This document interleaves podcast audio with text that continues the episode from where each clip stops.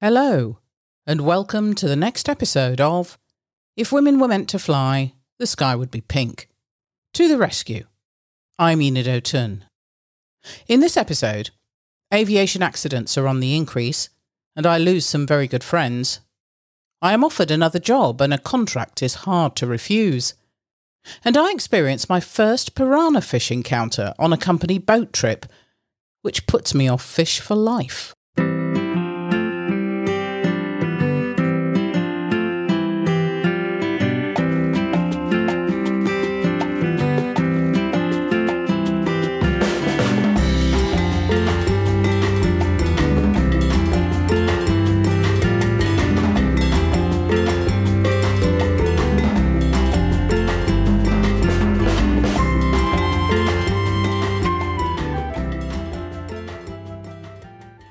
Before I start this 20th episode, yes, 20 episode, which marks the end of season one, I want to say how grateful I am to all our listeners and followers for doing just that, listening and following my life story.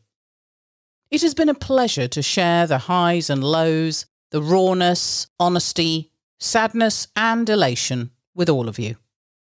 Season two will hopefully share more of the same my aspirations for this podcast were not only to tell my life story, but to highlight the many things that accompanied me as my journey progressed.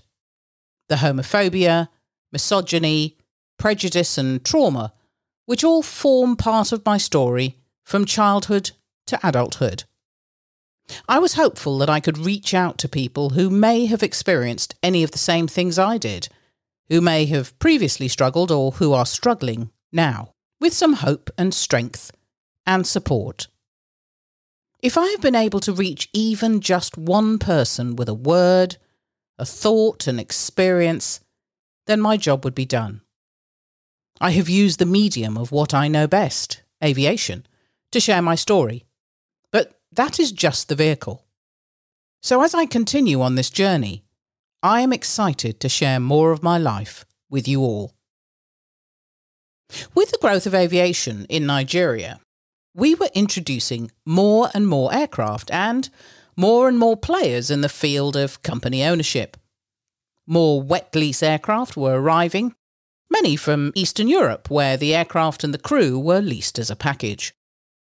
Sometimes it seemed that proper precautions were not adhered to, with catastrophic consequences. On November 28, 1983, a Nigeria Airways Fokker F 28 Fellowship jet crashed on final approach to Enugu Airport, which is in the east of Nigeria, where the visibility was below the minimum descent altitude due to thick fog. The crew elected to continue in spite of this, and the aircraft crashed, killing 53 people, including two crew. On January 10th, 1987, a DC 10 belonging to Nigeria Airways, was carrying out a training flight at Ilorin, which is 130 nautical miles north of Lagos. The crews were carrying out touch and goes, where the aircraft lands and then immediately takes off again for another circuit, essentially to practice landings. With the aircraft high on the approach, and a situation rapidly developing where a decision was to be made regarding abandoning the landing to try again, coupled with apparent confusion on the flight deck with regard to procedure and decision making, the visibility too close to the minimums, the aircraft made a heavy landing and overran the runway, which resulted in a fire which was not adequately contained by the airport fire service. All nine crew members, including the instructor and the trainees, survived. Training procedures, operating procedures, airport facilities, and regulation all needed to improve as aviation grew, and this was not happening fast enough. As experience grew, it was tempting to think that you could push the boundaries of both your knowledge and the aircraft in order to achieve a successful outcome. However, many times this proved not to be the case. Airmanship and adherence to the rules, as well as a healthy respect for Mother Nature who could provide ferocious weather, needed to be constantly followed.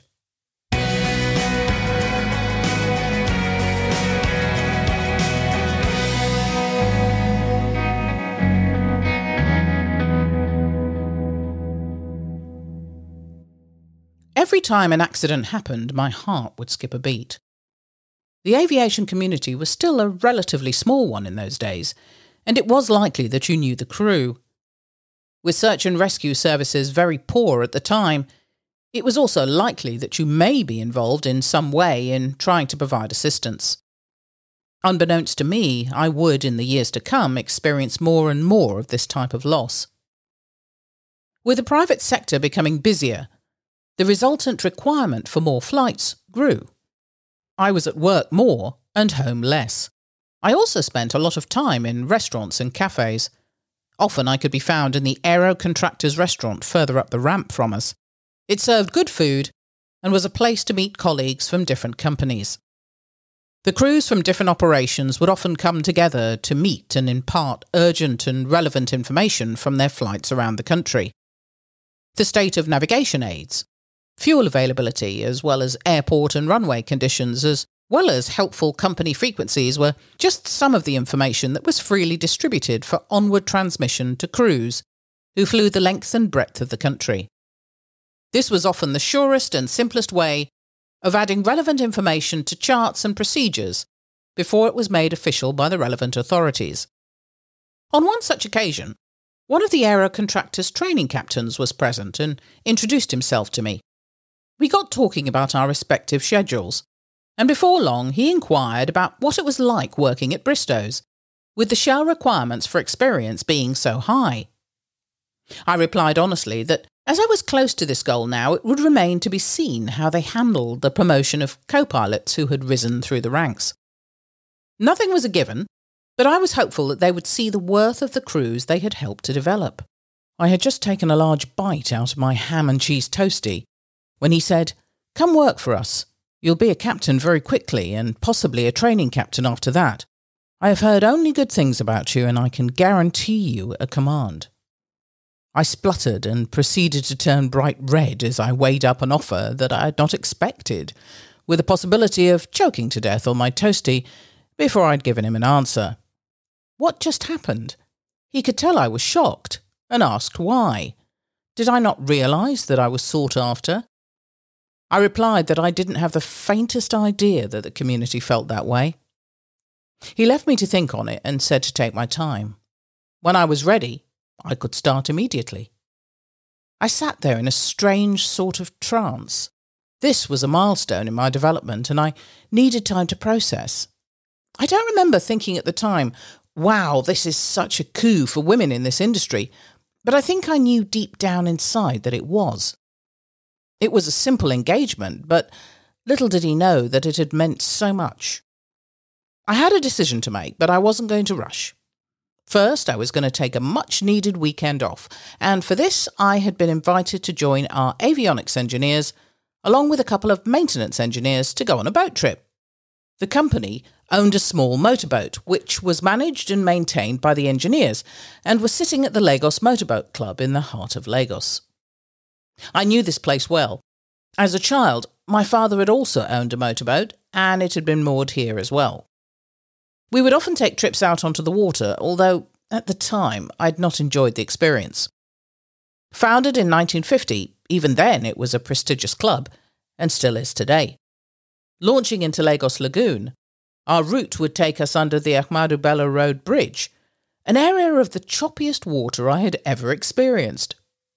It was here that I would often lose my stomach contents and clutch at my life jacket. I could fly a plane through the most ferocious storms, but my sea legs were absent, possibly because I didn't have any. Out past the Lagos Yacht Club, it would be calmer, but busier as we navigated towards Apapa on the way to Badagry Creeks.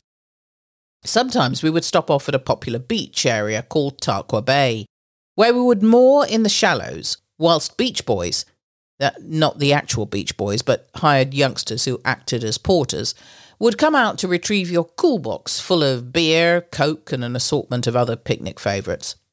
I hated this bit, simply because as a poor swimmer I had to navigate a short stretch where my feet didn't touch the sand, and I always managed to inhale a vast quantity of salt water. Ugh. At other times, we would head out to our newly procured beach hut, which was situated further into the creeks. I, I think it was called Ibishi.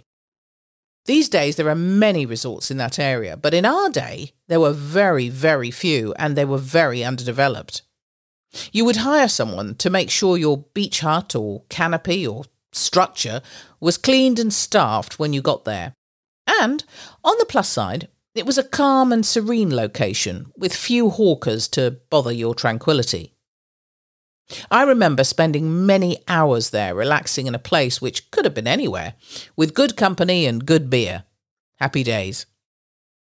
On our way back to Lagos, we often had to pass through some very shallow areas of the Badagry Creek, which often necessitated abandoning the boat to push it off a sandbank. I hated not knowing what was beneath my feet when I jumped into the murky water. And once we were off the sandbank, you had to be pretty quick jumping back into the boat. That wasn't my strong point. I remembered instances from my primary school days when I was trying to catch jellyfish by the Lagos Lagoon waters, which my school looked out on and being carefree and blase about it, and until I was told about the sting a jellyfish could deliver. My colleagues decided at that moment to remind me that these waters harboured piranha fish, and it was best not to take your time getting back onto the boat after a sandbank incident. I didn't believe them. The creeks looked too tranquil for that. But they did tell me about the myriads of piranha fish that surrounded the offshore drilling rigs and that they sometimes showed up in the local lagoons just waiting for an unsuspecting hand or foot being trailed in the water as you approach the bridge entry back to the boat club. Unfortunately, they decided to impart that information whilst I was inadvertently trailing my hand in the water at that very point with my beer goggles on.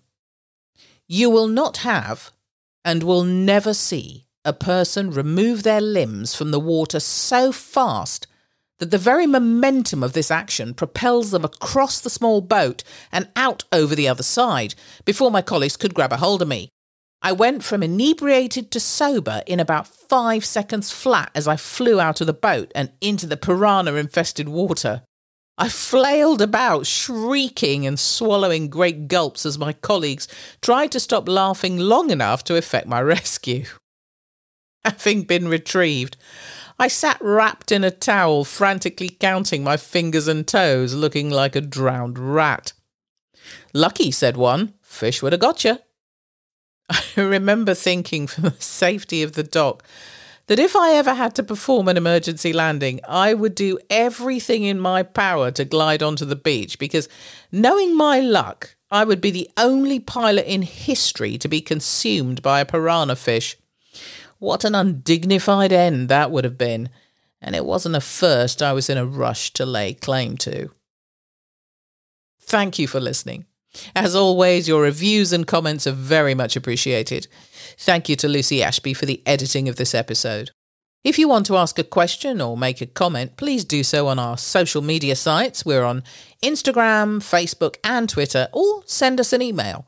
Our email address is theskyIspinkpilot at gmail.com. Or visit our website, www.skyispink.co.uk.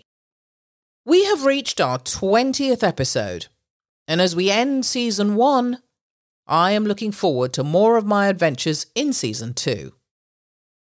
To begin season two, in the next episode, I am pulled in many directions by job offer indecision. I experience more sexist abuse as I become a more senior crew member, and I welcome more women pilots into our slow growing fold. Thank you, and goodbye.